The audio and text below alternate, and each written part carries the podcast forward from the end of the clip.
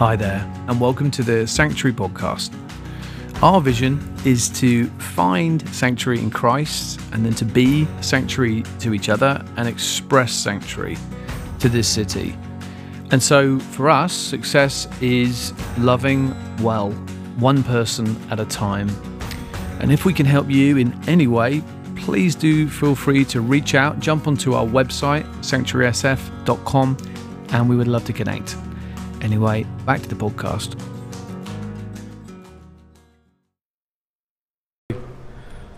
it is not ideal that I am doing both, like in the sense of like we value everyone getting involved. So, I'm particularly in an age when uh, there's a lot of focus on how leaders lead in the church and you know autocracy and them sort of being um, some some leaders who just like to have a lot of control. I, I, I hope I'm the opposite. So it's somewhat ironic that many weeks I'm doing an awful lot, but that our heart is that there would be preachers, teachers, worship leaders coming through all the time.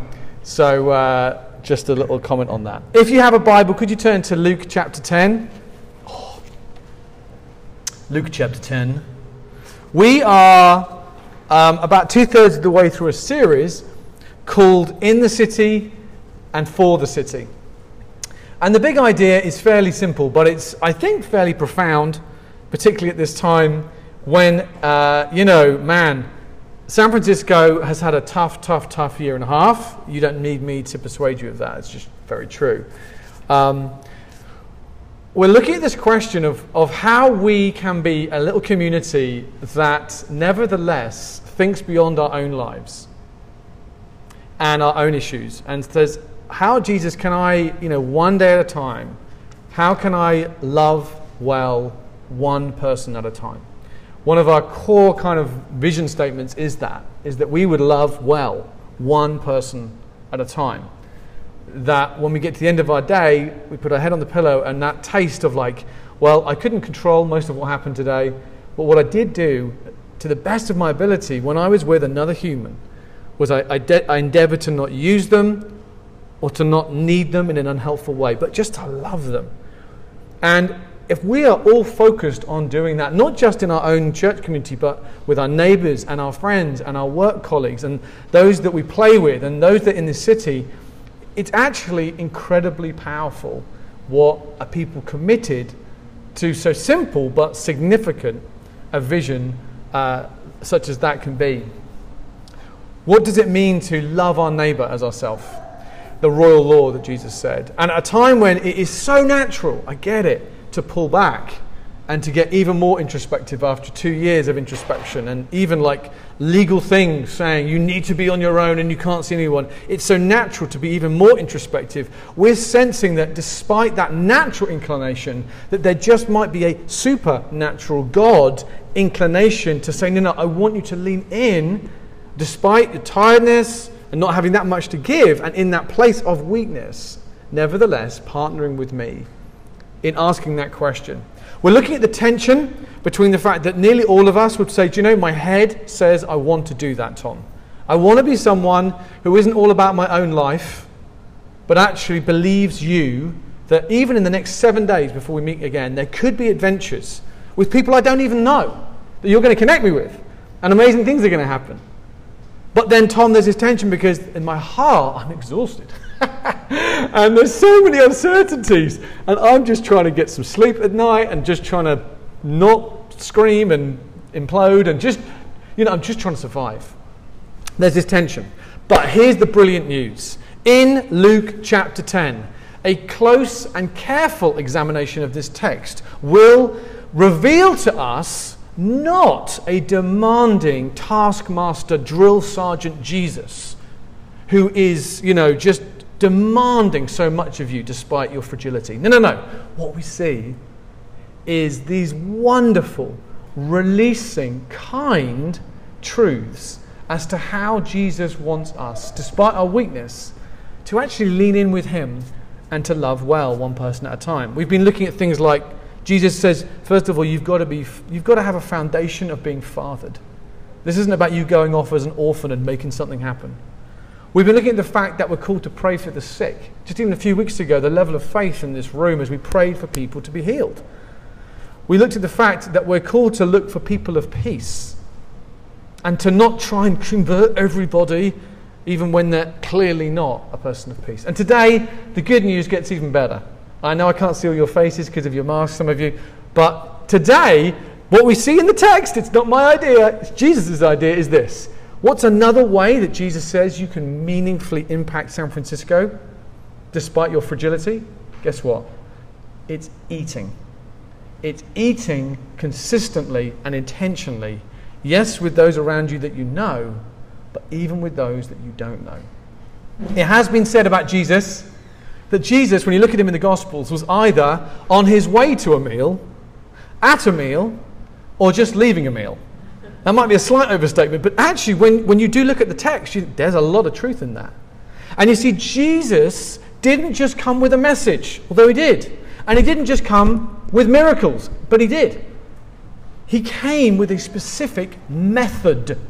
And that method, in case you haven't seen it before, was front and center, wherever possible, eating with the world around him. Again and again and again. It's such a huge, huge theme in the ministry of Jesus.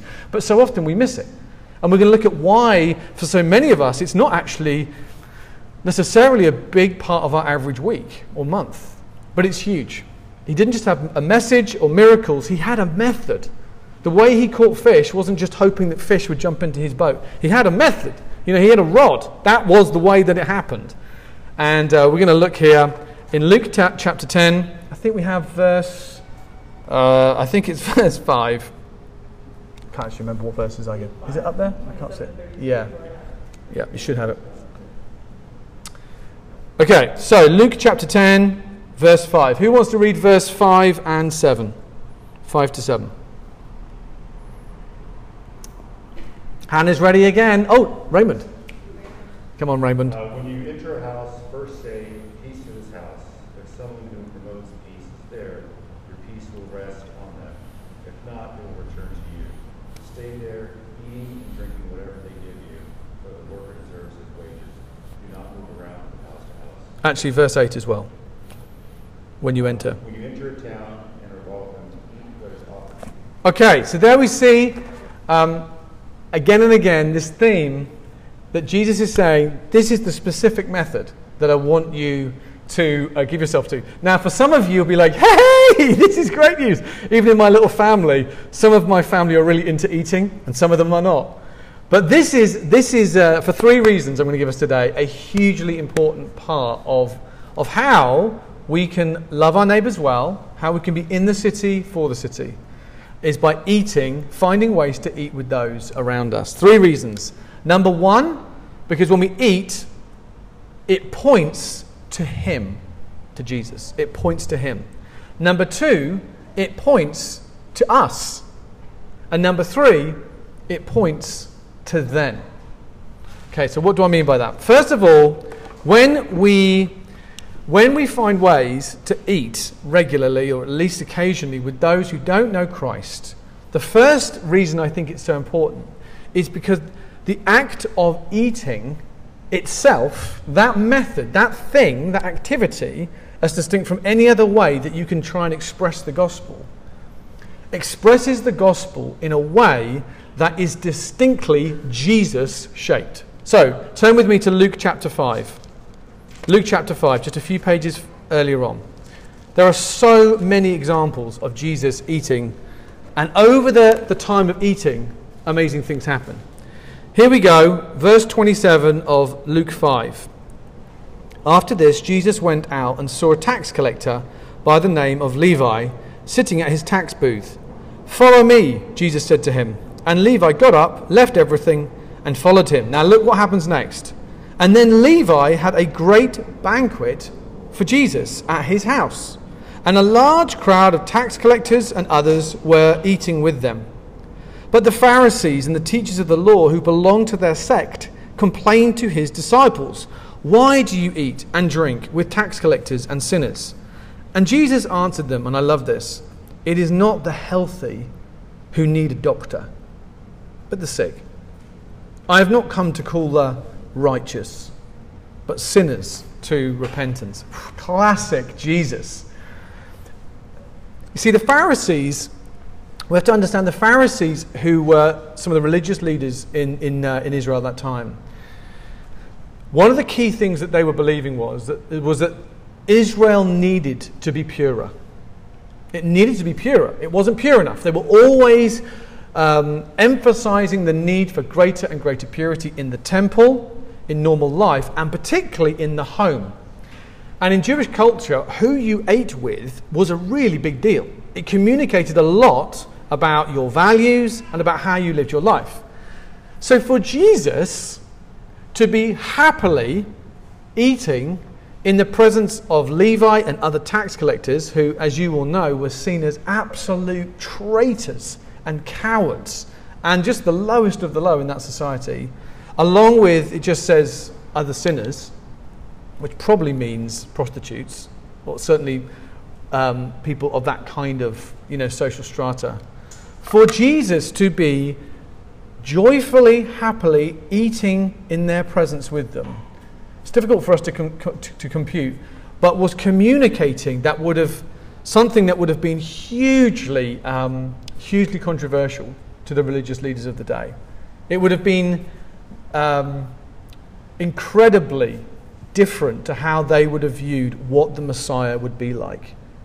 Incredibly different. But Jesus did this because this is the heart of the gospel. You see, the basic idea of the family unit not just being this closed thing, but the family unit and eating around the table being a place where others can come in regularly is so central to the Christian faith. so central because the Christian God is a family. Not Father, Son, and Holy Spirit is the ultimate family who had the ultimate cozy setup in heaven. And yet, staggeringly, they chose to send the Son, who willingly came and spent so much of his life eating with those who had been God's enemies. Like he's literally eating with those who had been set against him. And he's joyfully, mercifully loving them, accepting them, and forgiving them.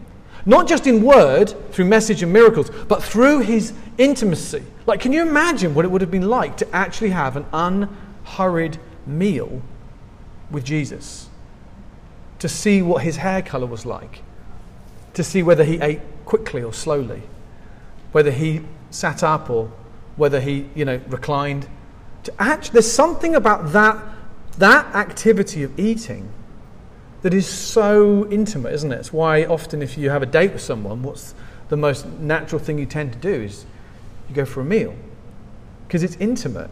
You know, if you get something caught in your beard, it's a bit embarrassing. Kids are like, Dad, you got a cornflake in your beard. You know, it's, it's slightly exposing, isn't it? You, it's harder to sort of to present this perfect thing. And Jesus here is just joyfully in their environment. And I love this. It's been said about Jesus. Jesus, he didn't come and start projects, he ate with people. He didn't come and start all these different ministries. He just, again and again, ate with people. So I guess what I'm appealing for is for us initially to sort of see ourselves in those tax collectors and sinners. In that picture, the first step is to see yourself as someone who Jesus said, Hey, Jackie, come on, let's eat together. Come, I, I know, I know you feel like you, are not worthy because I'm God, but I, I want you to come and eat with me. Not just to come to a meeting, but to come and to dine with Christ. When you became a Christ follower, you began a meal, a lifetime of Him accepting you despite all of the stuff that you thought, said, or done, or that you hadn't done that you should have done. It's amazing. I, I love that idea that he, he, he eats with us. And so, what it means is, is that when we choose to eat with those, particularly who do not know Christ, who are different to us, you are in that activity, like a, it's like a liturgy you're doing. You're, you're doing an activity, a, a, a practice even if you don't want to do it, that already is starting to act out something, like a drama, physically, as an embodied soul, with another human that is acting out something that you have first received. It communicates, actions speak so much louder than words, right? We can say we love people, we're interested, but the idea of actually eating with people. I remember a, a couple of years ago, I, I think it was when we were all kind of just one sanctuary group and we had Thanksgiving meal. And I remember Jesse and Sarah invited Helena, who's a Polish elderly lady who spends eight hours a day on our street every day. And she just lives alone. And I remember them inviting her in into our environment. And she can't speak much English, but she looked wonderful. She, she you know, dressed up and she was feeling something. She was absorbing something of the Christian message through eating with his people. This is a powerful thing. And you have to understand in the West today, we, this is a double challenge. It's a double challenge because, you see, for Jesus to basically say, hey guys, in your normal lives, in your family units, whatever that looks like, I want you to regularly bringing people in who don't know Christ just into that environment. That's a challenge, right? It's a huge challenge for the West right now because the, even the activity of a family eating together has massively, massively decreased in the last 40 years. In the last 30 years, in the US, there's been a 33% decline in families eating together. And there's been a 45% decline in families expressing hospitality. So, sociological studies have shown that in the 60s, families ate together much more and they often included neighbours and friends and work colleagues and other people into that environment. It has massively changed in the last 40 years. Do you know now, of the 21 meals that you'll have in your average week, you know, breakfast, lunch, and dinner, have a guess how many, apparently, sociologically, um, studies have shown in the US, how many of those meals a family will now eat together? Have a guess, at 21. Three. Three. Well done, Tyler. Three. so now I know, I know that people have early starts, and I get it that there's travel and everything, and I'm not, to a sense, to, to some of those things are outside of our control. But man, alongside some of the things that are outside of our control, there is also this very significant shift where meals have just become a means to an end, right? It's an inconvenience. I've just got to have a quick lunch, get through it, and then get back to work. And we feel like it's just like this inevitable thing, whereas, whereas Jesus is one of his main methods for communicating the gospel was based around meals. And yet we live in a time where in the West, the meal, the family unit, all that's just taken a huge pounding, which means that we have to be very intentional about thinking, well, I'm not going to come under guilt today, okay? But I am going to come, if there's any conviction here, Lord, if there's like a good challenge that you want to bring in. Because I don't think this is about actually adding in loads of different things into your life. This is the good news. I think it's about a mindset about an activity that we all do and saying, Jesus, do you want to help me be open to ways in which something like a meal can become this pretty sacred moment where I enact something that you've given me to the world around me? Or am I just going to keep, you know, eating my little sandwich on my own every day? Or is, is there a way that, are there adventures, Jesus? If this is something you told us to do, my conviction is I'm like putting the pressure on Jesus then. I'm like, well, Jesus, I don't do this that often, but I want to grow in it. So, are there ways that those 21 slots, even if I just started to see some of them as a time where you might have people of peace that I could eat with? I remember repenting to the church in Canterbury when I first thought about this. Every year uh, I had a, uh, a birthday curry. Curry is my favorite food. Uh, anyone like curry? It's the best food in the world. And um, I would always go to the ancient Raj in Canterbury, and I remember, you know, one birthday I just I, I made my list. It was about 30 people, and in like 10 minutes I'd made my list, and the invites were out. And I was like, I suddenly realised the entire group was all Christians from the church. Even though I had a dozen so friends who weren't believers. But I had automatically, out of comfort, and just like familiarity and rhythm automatically thought, oh yeah, just my Christian brothers and sisters. I was like, oh my goodness, Jesus. This is not, this is not how you would do it.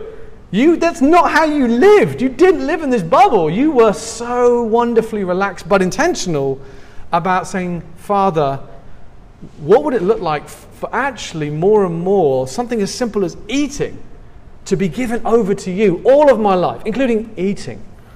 And so I had to de invite about five or ten people. And uh, I said to them, if, please don't get offended, all right? And some of them did. One of them was like a pastor, and I was like, for goodness sake, help me grow. Like, this is a big deal. I am a terrible offender. I'm in this bubble, and I've got to break out. Anyway, most people were like, cool, that's great.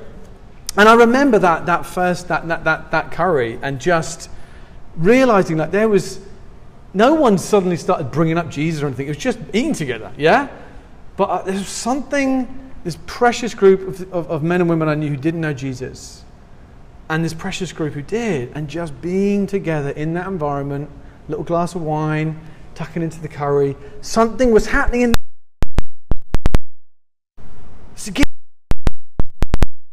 About it, and I was like, "Thank you, Jesus." And I then, I remember only a little while later being invited to join this pub group that I think I mentioned to you already.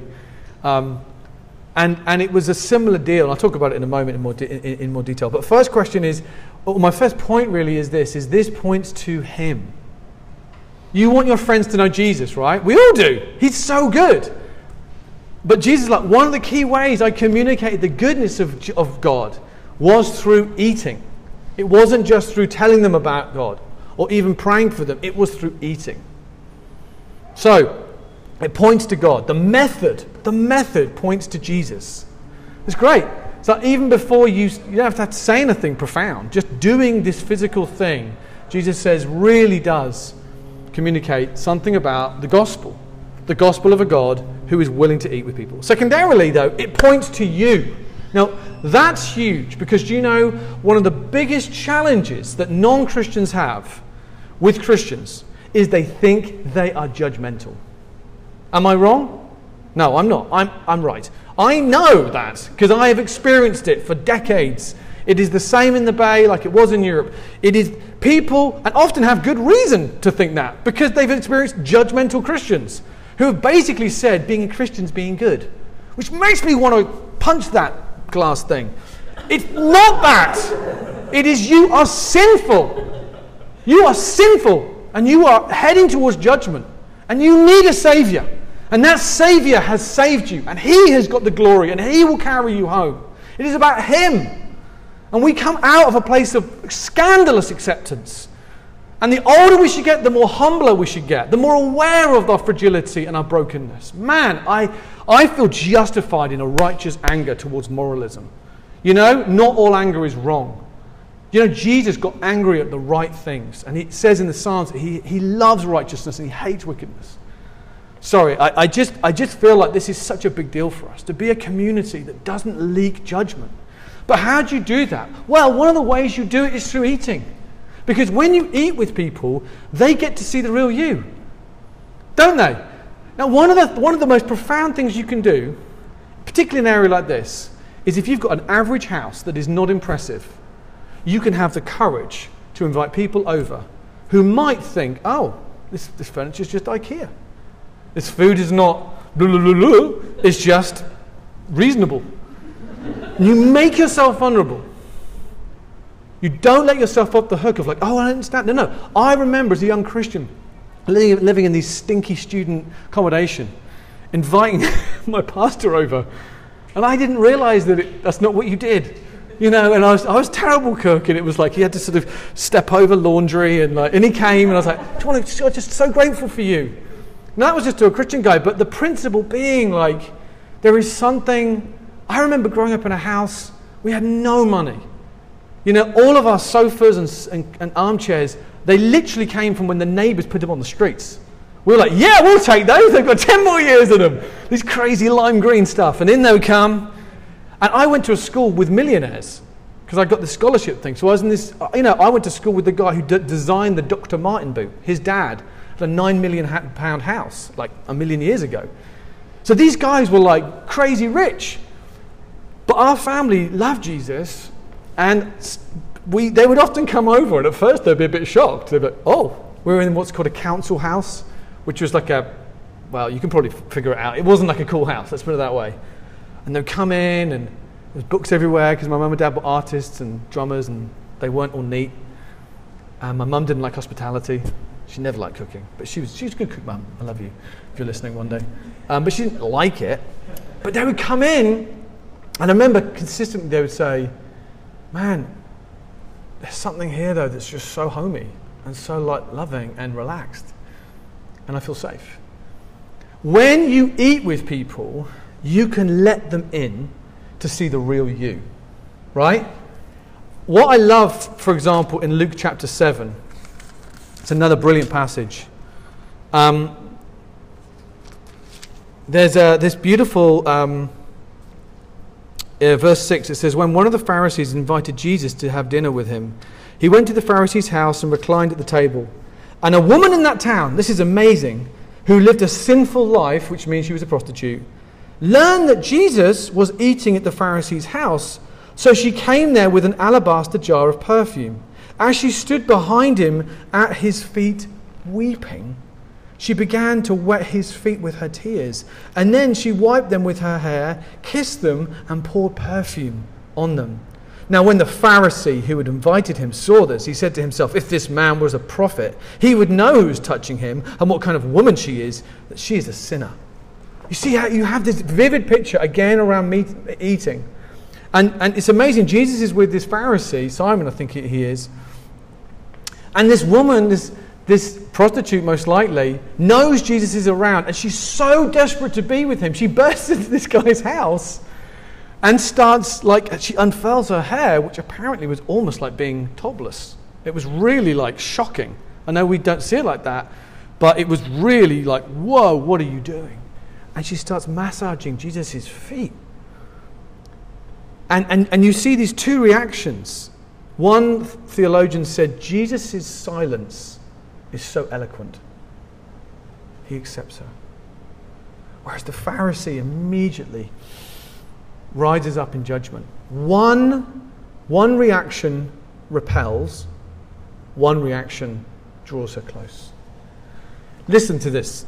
It is amazing that Jesus accepts sinners. If you're making notes, write this bit down. It's amazing that Jesus accepts sinners, but what is more amazing is that sinners accept Jesus. It's amazing that he accepts them. But what's more profound is that they accept him. They want to be around him. Because when they were around Jesus, they felt safe. When they ate with Jesus, for once in their life, they felt safe. She felt so safe she could unfurl her hair, weep, and massage his feet. I mean, that is. that's safe, right? That's vulnerable. That is not like Jesus.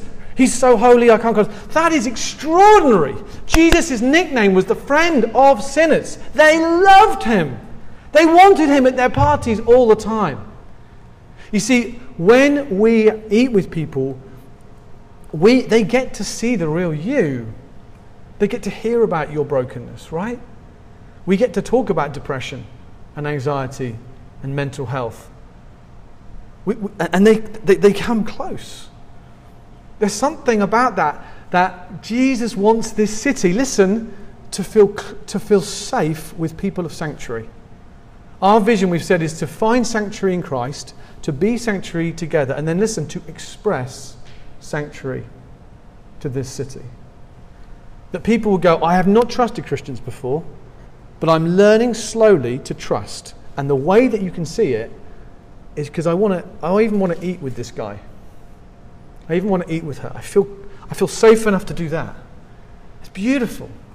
So beautiful. I'll, I'll never forget being invited into this pub group in England. It wasn't mine, it was run by the men of my street. And once a month on a Friday, said, We meet at the King's Head. And, and it was their church, basically. It the time where they talked about deep things, these men. But the more profound thing was that they felt they wanted me there, the pastor. That wasn't normal. That, that's, that took years of building trust. So the, the challenge here is this. This is a real challenge. I know it's all challenging. Another challenge.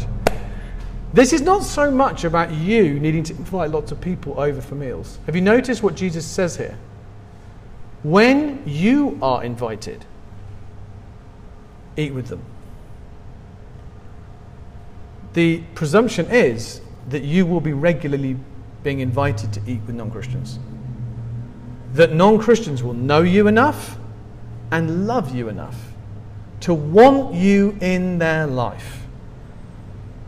Now, that, I find that a huge challenge at so many levels, but it's there. It's like Jesus' presumption is that you will be in your communities and streets and areas and workplaces, just out in life, and there'll be enough people who know you and really like you and love you and want you at their party and want you at their meal. I don't know whether that is true of us. I hope it is.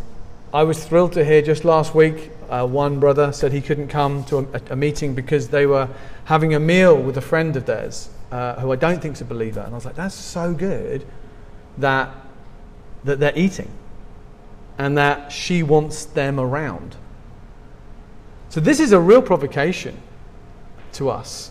But man, when, when Jesus does open those doors, um, man, we can do so much good simply through our presence and our time. And it's notice it's, it's, it's them going, it's the, it's the disciples going into their world, not drawing people into ours. I'll never forget this brilliant book called Meals with Jesus. And the guy said that in Sheffield, in England, um, that a, a, a pastor, um, there's a lot of Kurds in, in the UK, and he started going to a Kurdish cafe, and eventually they said, Hey, you want to come upstairs to our casino? And he was like, Uh, okay. Went up, it wasn't a casino, it was just a name for like a private club for these beautiful Kurds who, who escaped you know, uh, persecution many years ago and had settled in England. And he became part of that community and they loved him and he ate with them and he ate their Kurdish food and he accepted it even though it was so different to his British tastes. And eventually, several of them came to faith, came to know Jesus Christ. And it was all through him just putting himself in that environment that was so different to him, consistently building trust and accepting that invitation. He said what was so tragic was that just down the road, there was another cafe that was run by a church as an outreach to Kurds, which nobody ever went in. and it was their kind of an outreach to the Kurds. And it was just like, just go to their cafe, be in their world. Get in their world and see what the Holy Spirit will do. Now, this is phenomenal. Living somewhere like San Francisco, I mean, come on, we're spoiled. I mean, the world is here, right? There's like virtually no nationalities that are not represented here. What a cultural, beautiful mixing pot we, we live in. So thrilling in, in the Bay. And God can do so much. So much. And I want to say, at this such a time as this, when people have been starved of friendship. And yes, there's some barriers with masks, I get that. But man, things are bit by bit changing. So it points, it points to us. Do you know how powerful you as a non-judgmental Christian, just loving people, one person at a time, over a meal, how powerful that is. Man, the enemy will try and tell you a million reasons why it's not that important for you and your life's other priorities. I just want to say, man, I believe you've got to eat, right? Let's just say Jesus. Like, I know I've got to eat 21 times a week, or for me, it's a little more, you know, 27. Lord, I want to use this. This could be my ministry, my great ministry to the city. Man, I love it. I love it. I love it. I'll never forget when I left Canterbury, one of the saddest things was leaving this, this Indian restaurant that I'd been to hundreds of times and the guy who led it was a, a, a, who, who owned it was a Muslim called Kit, and he was so sad. He said, "When, when, when you're going to leave?" Partly because I brought a lot of business to that place, I'm sure. but I, I remember just we talked about prayer, we talked about God, and it was just just over meals, it's over the food, it's over the meals. And the final thing, and with this I'll finish, and then we'll break bread, and Manette's going to lead us into that. Was it also points to then. And what I mean by that is this, is, and you know this, uh, but in the Bible, heaven or the next life is not us floating on a cloud. Now, this is, this is a really important final point uh, I'm, I'm just making. Is that when we see eating as an important thing and something that we are looking to do regularly with those that we might not know that well yet, I think it also hints and, in fact, acts out something of our theology of the world to come. And therefore, it hints and points to something of our theology of our God. You see, I've said this so many times. A dear friend of mine who's a brilliant professor. He, when I said to him, the Christian, the Christian message is that God loves this world. And although it's gone terribly wrong, He's died for this world to make a way for us to live in resurrection bodies on a resurrected earth with a resurrected Christ. That God isn't, we don't zoom off to heaven and float on a cloud. That Christ is going to return and renew and make all things new, and we will have for eternity resurrection bodies. Now, I know I mention this a lot, but it's so huge. Your eschatology, your view of the end times, shapes your view of the now. And so many of my friends who are non Christians have never heard that. Oh, you mean you do care about the earth? Because I just hear about Christians who don't care. No, we do care about the earth, actually. I mean, you can you know, everything can become extreme, but basically, we really do care about this beautiful earth. And therefore, what we're saying is, as it says, for example, in Isaiah 25, it says this On this mountain, the Lord Almighty will prepare a feast of rich food for all peoples. The Lord is going to cook for us.